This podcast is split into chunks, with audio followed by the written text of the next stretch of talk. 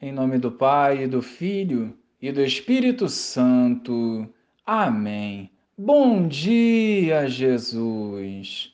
Preencha os nossos corações com a tua paz, nos convencendo através das Escrituras e pela força do Espírito Santo que sozinhos nada podemos.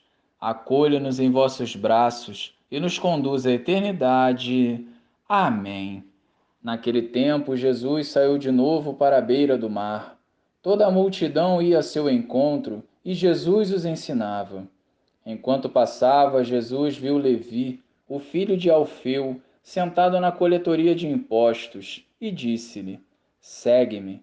Levi se levantou e o seguiu.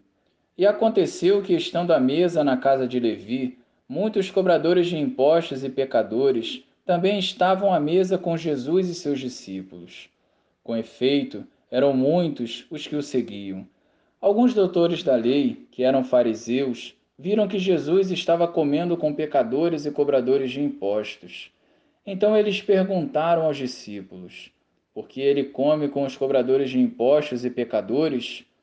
Tendo ouvido, Jesus lhes respondeu: Não são as pessoas sadias que precisam de médico mas as doentes. Eu não vim para chamar justos, mas sim pecadores. Louvado seja o nosso Senhor Jesus Cristo, para sempre seja louvado. O cobrador de impostos era visto como um pecador público, e na banca de impostos, Jesus descobre um futuro discípulo que não questiona o chamado, simplesmente acolhe e segue o Senhor. Essa atitude de Jesus nos revela o quanto ele enxerga o nosso interior e, mesmo com as nossas fraquezas e pecados, ele encontra algo bom. Não são os bons que precisam de médicos, mas os doentes e enfermos espiritualmente. Como nós necessitamos da presença do Senhor para fortalecer os nossos passos e não voltar atrás da decisão da vivência da santidade. Uma vez acolhido o chamado de Jesus, é hora de segui-lo.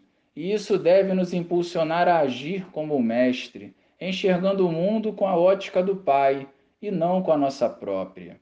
Se olharmos apenas os defeitos e pecados, poderemos deixar de ver e contemplar uma bela conversão, por exemplo.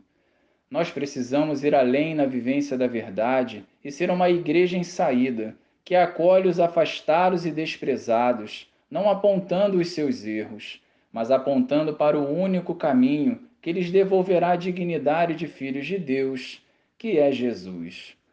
Glória ao Pai, ao Filho e ao Espírito Santo, como era no princípio, agora e sempre. Amém.